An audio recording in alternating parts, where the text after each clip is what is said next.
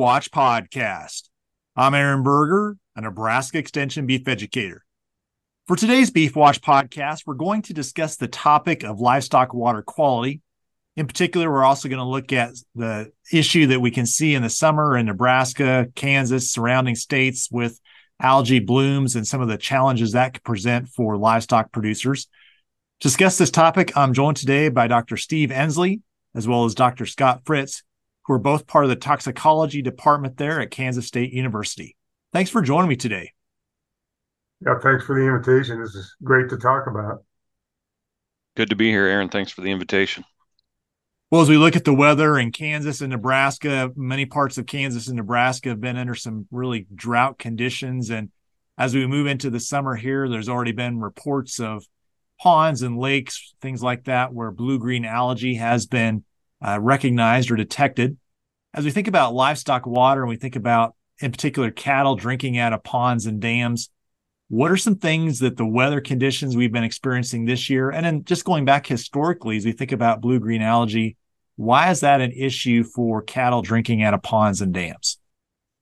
I think the big biggest driving factor for some of this, for at least algal blooms, is um, nutrient concentration in water. And so these these algae or they're actually bacteria. They're they're naturally present in basically every water body we have. But there's you know certain environmental conditions when you've got still water, uh, the water gets warm, and you get a, a pretty good concentration of nitrogen and phosphorus in that water body. These algae will proliferate uh, really really quickly, and they'll form what's called a bloom. And the blooms themselves, they just proliferate so fast that these algae, you know, they, it'll form a scum on top of the surface and a lot of the algae that do that are capable of producing different cyanotoxins or, uh, or blue green algae toxins.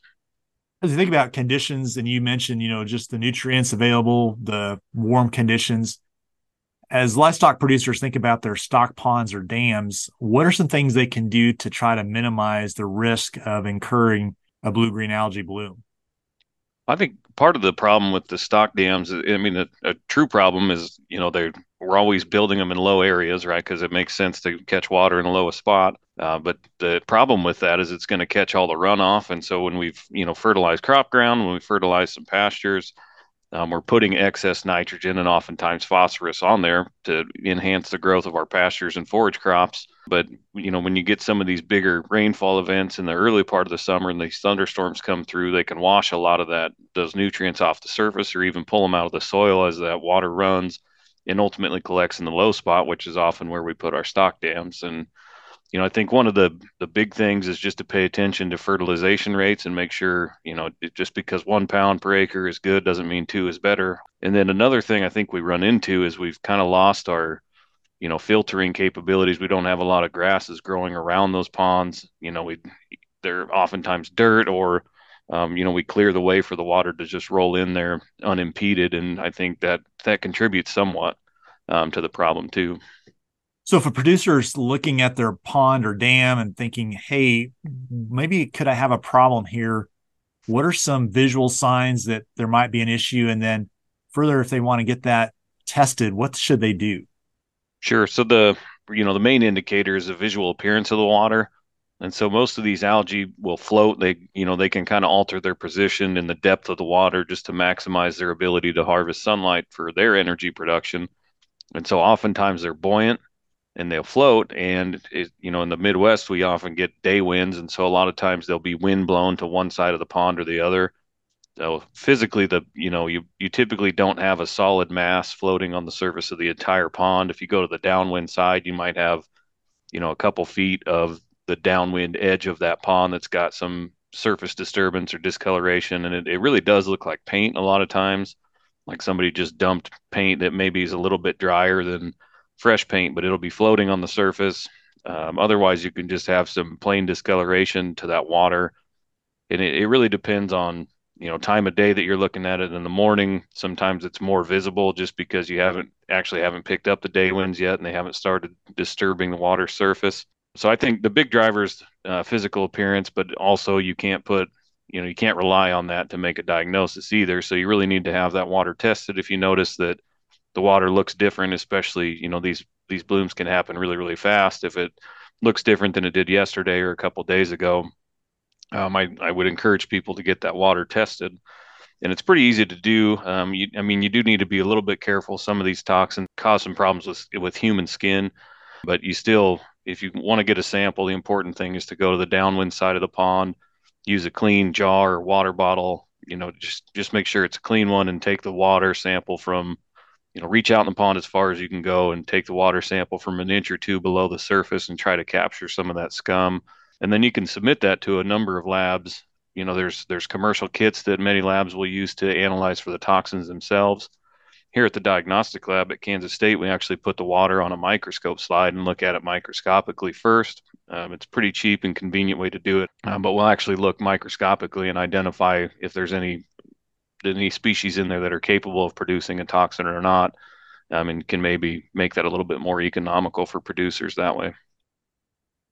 Dr. Ensley, as we think about the impacts of some of these blooms, what are some indications that you might have that going on from an animal behavior, animal health standpoint? So typically the, the two toxins, cyanotoxins that we're most concerned about are the microcystin, which was, is one that will damage the liver so if animals are, if we have a bloom and we have blue green algae that are producing this toxin, uh, it doesn't, the dose can be very small, but it can still cause a large effect in the animal. So it can damage the liver. So it may take, you know, days or maybe even weeks after the exposure sometimes before you'll see clinical signs that, you know, you could attribute to the bloom uh, with a liver toxin that and that's the most common one we see. There, there's a, there another one is a neurotoxin and that one typically is very fast acting.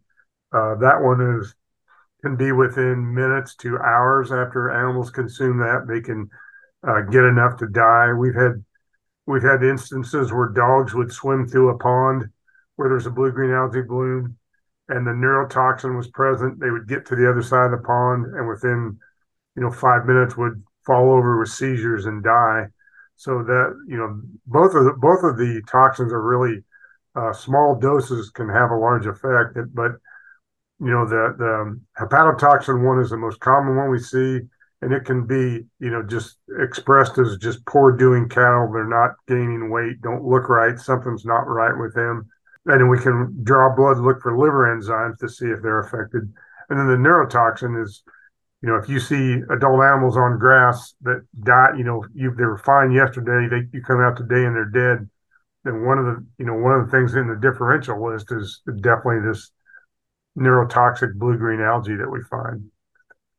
For those cattle that maybe ingested some and had some liver damage, is that something they'll recover from, or is that going to be a permanent type situation for them? So it's it's dose related. So we do see some that get over that. Uh, we do see some that you know get chronic illness then don't recover. So typically it's yeah, it's, it's how good of a job you can do, you know, watching the animals. If you see a bloom, a potential bloom, you know, we like to get them away from there for at least two weeks if we can. And so, you know, but uh, a lot of times we're handicapped because, you know, we've got pasture we've got to use. We've only got one water source.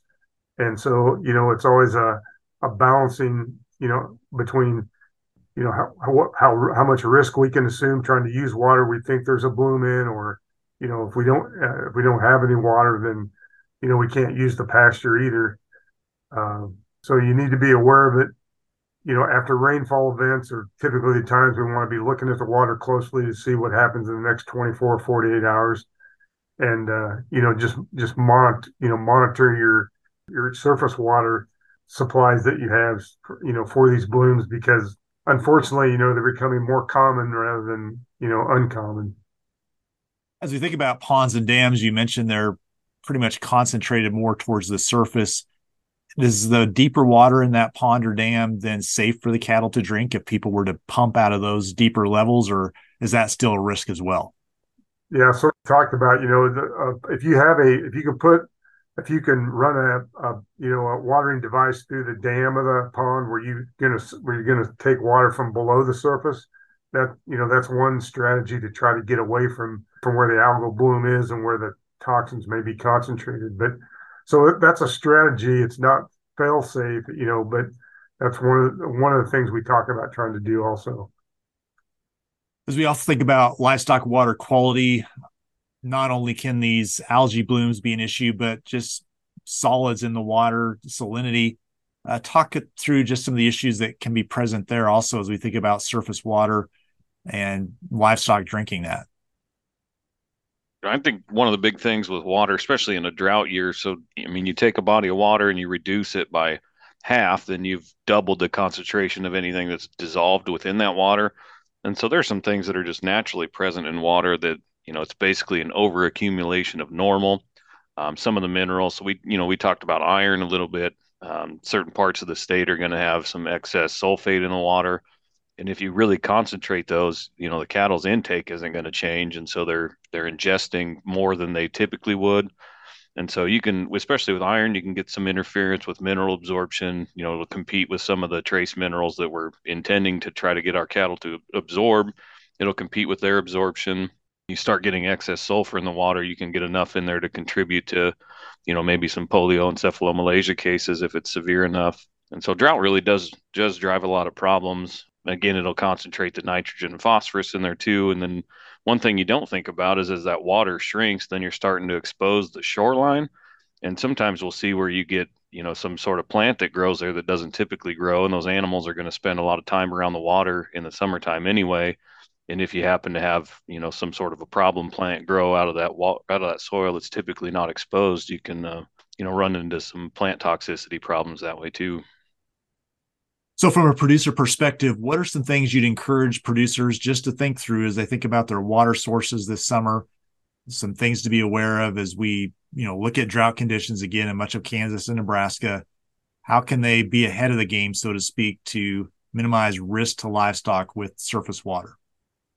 I think you know to me one of the big things is just to monitor it. You need to be out there and making sure because quantity is by far more important than quality from a water access standpoint especially in these summer months, they they're going to need a lot of water. Their water intake is going to double what it would be in the wintertime. And so as you're doing that, making sure there's still water there, you can always look at the physical appearance of the water and see if anything's changed. Um, and there are situations where you you know that water source in the pasture may not be usable for a period of time, and I think it's important to have a plan to distribute water into that pasture if you can't use what's actually there. And we see several cases every year where people use a fertilizer tank. You know, what if it's a, a nurse tank on a trailer um, that held fertilizer? It's convenient, it's on wheels, we can move it where we need to. But it, it seems like every time that somebody does that, we run into a, a nitrate or a or urea toxicosis case out of it. Um, so I think it's important to, you know, in a drought year, especially plan for that and prepare for that and have a dedicated water hauling device um, that you can employ if you you know later in the summer if you end up where you need to actually haul water just make sure it's dedicated for that purpose only. Uh, dr fritz dr ensley anything else you'd like to highlight on this topic today? No i think it's a, a real problem and it's it seems like it's getting worse every year. You know we'll have ponds now that will have multiple blooms in one one single summer um, where you know it used to be if you had a bloom show up and it went away you were fine for the rest of the summer. So you know, I, I, the awareness is going up, which is good. But I think, you know, if you identify a bloom, then honestly, the most cost effective thing is just to keep cattle away from it for as long as you can and then have it have the water tested, make sure it's safe, and then you can utilize that water source again. But you know, we don't have a lot of good management options at this point and a lot of good preventative measures. So until we have that, I think it's it's managing around it as best you can. Yeah, I would agree. I mean, one of the one of the treatments that we we've used in the past that we used to use that we don't anymore is copper sulfate. So people people know about that, but um, it that, that the problem with that is you know if you only used it once a year or once every two years, you know it was it, it would it would work. You know it would help with the algae bloom, but uh, now when we see it every year, uh, it's we get too much too much copper concentrated in that aquatic environment where we have to use it, and so uh, we don't we don't like to use that anymore as a you know a, a, treatment strategy for these blue green algae. So we don't you know we don't have a lot of a lot of tools at hand to be able to try to do that. But you know rainfall events, trying to buffer you know buffer strip as the best we can. Uh, you know try to keep animals out of the pond if you can if you can you know uh, fence off an area where they can drink and not not get into the water all the time. That's a great idea. But yeah, trying to move the water uh, when we, we get still days and the water doesn't move, becomes stagnant, that you know that's also a, a contributor. But again, that's difficult. You know, there's no easy way to make, you know, to try to remediate any of that. But yeah, just, you know, think about it, kind of develop a plan and, and you know, be ready to act when you have to because it's, you know, more likely than unlikely. Dr. Ensley, Dr. Fritz, thanks for your time today and uh, appreciate just the research you're doing and your your input on how livestock producers can minimize risk as we think about utilizing surface water for watering livestock this summer. Thanks for having us, Aaron. I appreciated chatting with you. You bet. Thanks a lot. Well, for more information on Dr. Fritz and Dr. Ensley and their work at Kansas State University, you can find more information on them online. Also at the beef.unl.edu website, uh, we do have resources on this topic as well.